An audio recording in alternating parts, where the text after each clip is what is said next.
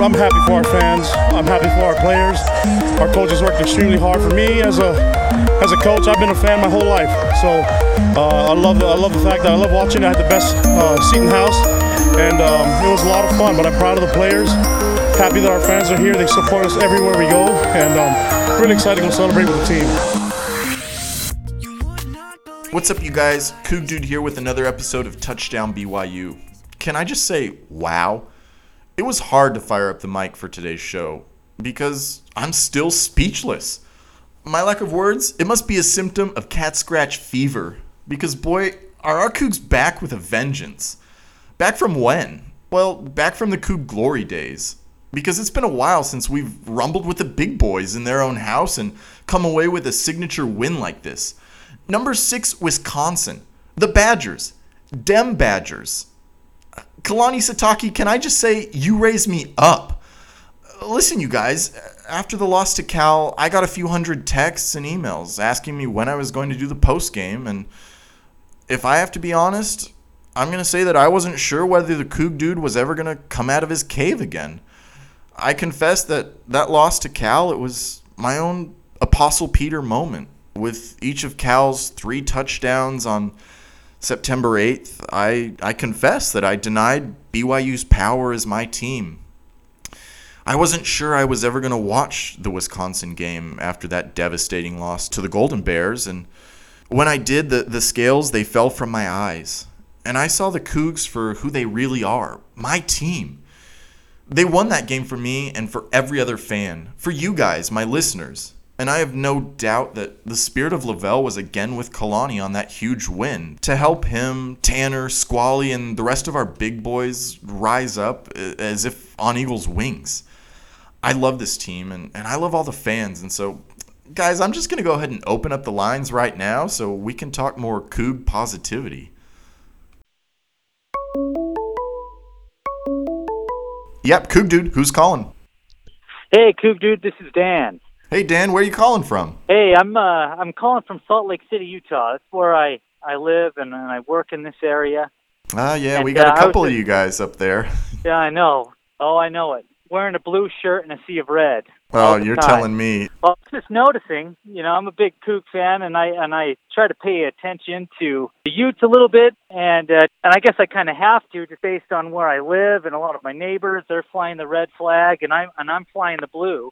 You can't escape the chatter, man. It's, it's just not possible. Correct, correct. But I was just saying, like I've noticed a big shift in energy. Like the Utes fans have completely lost hope in their football program this year. And I think just because after their big loss to Washington University, they just got blown out. They looked like a high school team. They just looked terrible.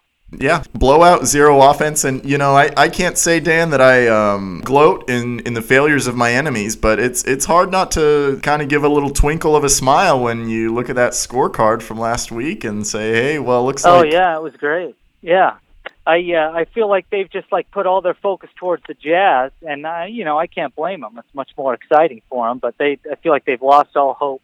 Um, but it was great. But I think one of the reasons why they didn't play very well is because before the game, I uh, oftentimes I'll do this on bad days. I will go into the bathroom and I'll just look at myself in the mirror and I will just like chant "Cougs" to myself for about thirty seconds. Yeah. So I know if this is an unorthodox request, but I was wondering if I could lead you in just like a Cougs chant for around 30 seconds, and then I could just hang up.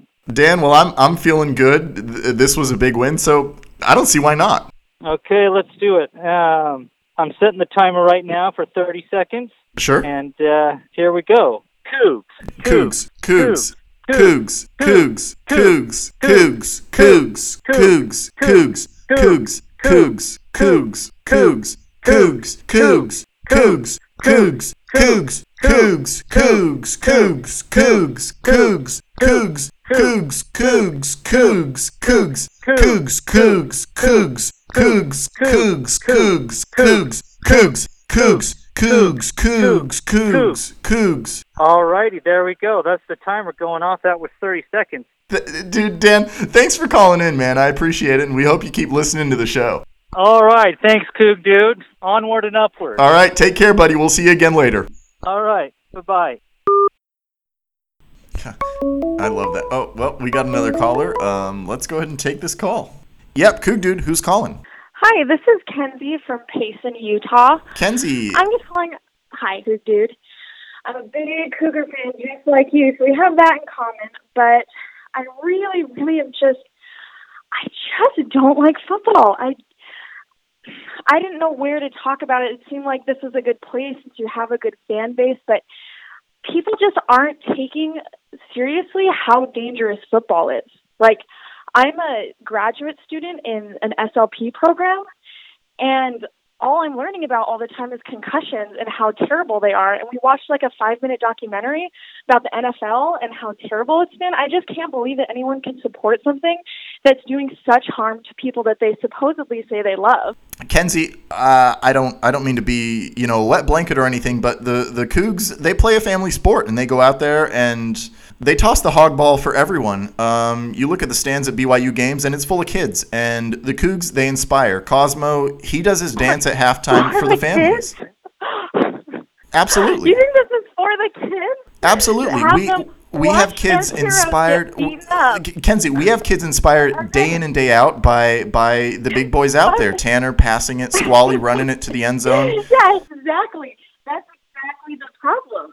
Is that these kids are getting just inundated with these terrible messages about, oh, Tanner Mangum's so great. Yeah, Tanner Mangum's so great. I was in a Spanish class with Tanner Mangum, and he was failing it, probably Okay, because Ken- of the concussion. I, I know he served honorable full time in Chile, and I don't know if he would need to fail a Spanish class. And so we're just going to talk football. And, and again, the Cougs, they play an inspiring sport, and they inspire everyone out there on the field. Sure, I'm sure they're inspiring lots of people. Call Tanner Mangum in 20 years and see where his Okay, brain Kenzie, is at. thanks. Thanks for I calling. I know I know Tanner Mangum's brain for a fact is in all the right places, and it's right now I'm beating McNeese State. And so um, thanks again, sure, and sure we look forward to having you listening for on the show again. Yep. Sure, yep. Uh, all right, listeners. Well, we're going to switch things up a bit and try something a little new on the show today. We're going to actually make a phone call out. We're going to call out to a friend of the show, Adam, also known as Top Sports Mind, and we're going to get his expert take on a few things we've seen in the first three games. All right.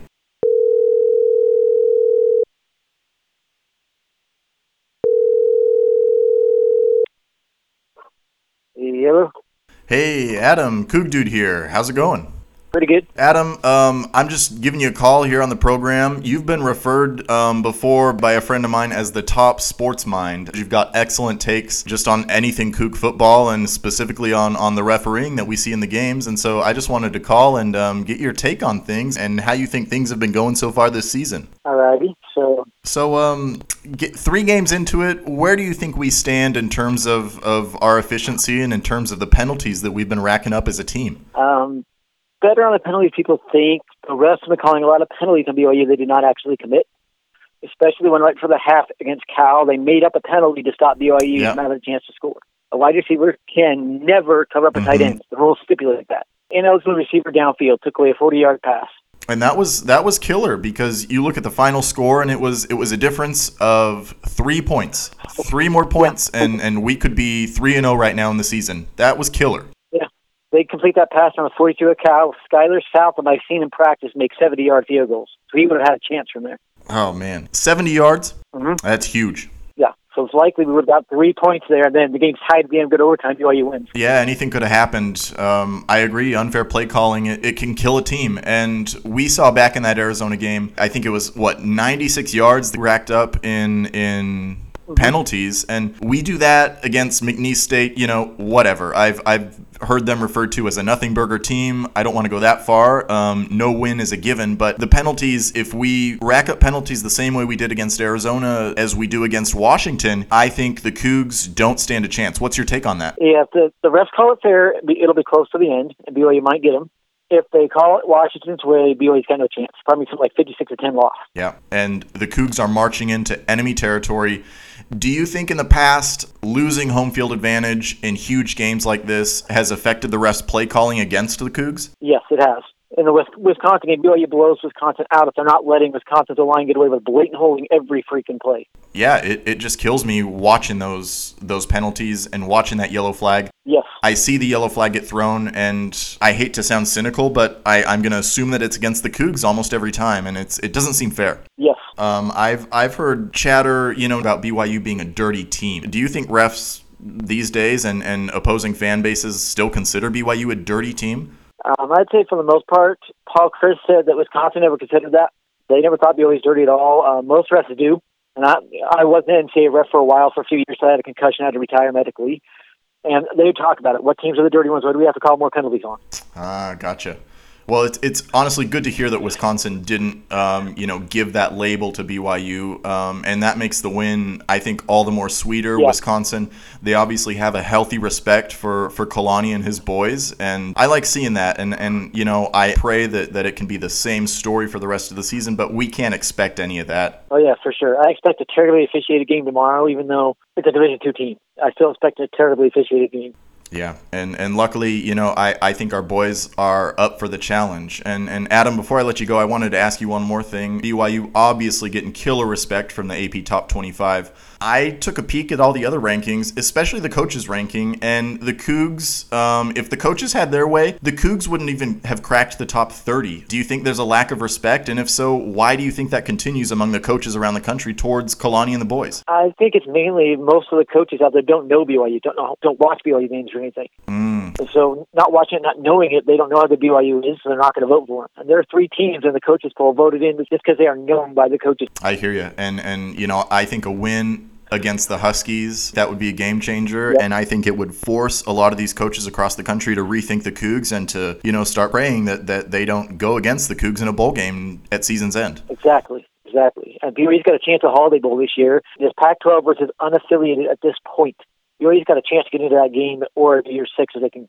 That's huge. That would be huge. You know, to see to see a Cougar team go against you know Stanford, maybe even get a rematch against Washington, depending how things go for both the teams Yeah. um, for the rest of the season. That that would be huge, and you know, a real feather in Kalani's cap. And I think I think he has the potential to really cement his his place as a long term coach up there with the Bronco Mendenhalls and with the with the even the LaVell Edwards. Dare I say the great man's name? Yeah, and one funny thing that could happen if BYU gets a Holiday Bowl is Pac-12 gets smart, puts Utah in there. Ah, Yeah, that will sell out in a hurry. Yeah, I hear you. Well, Adam, I appreciate you letting me call out, and I would love to chat more about you know your perspective of the refereeing in future games, um, because I honestly think with the way the season's going, um, there's going to be a lot to talk about. Yeah, I'd love to do that. Well, you take care and go Cougs. You too. Yep, bye.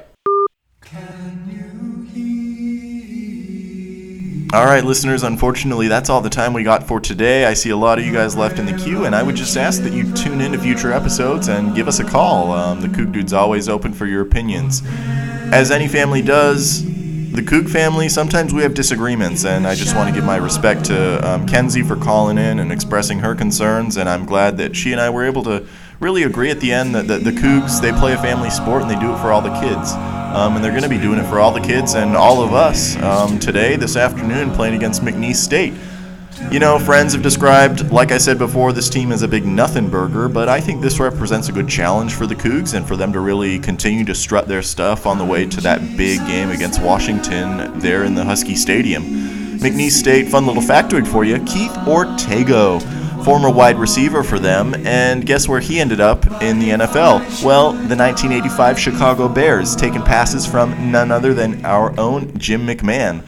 I'll leave y'all with that, and thanks again for listening.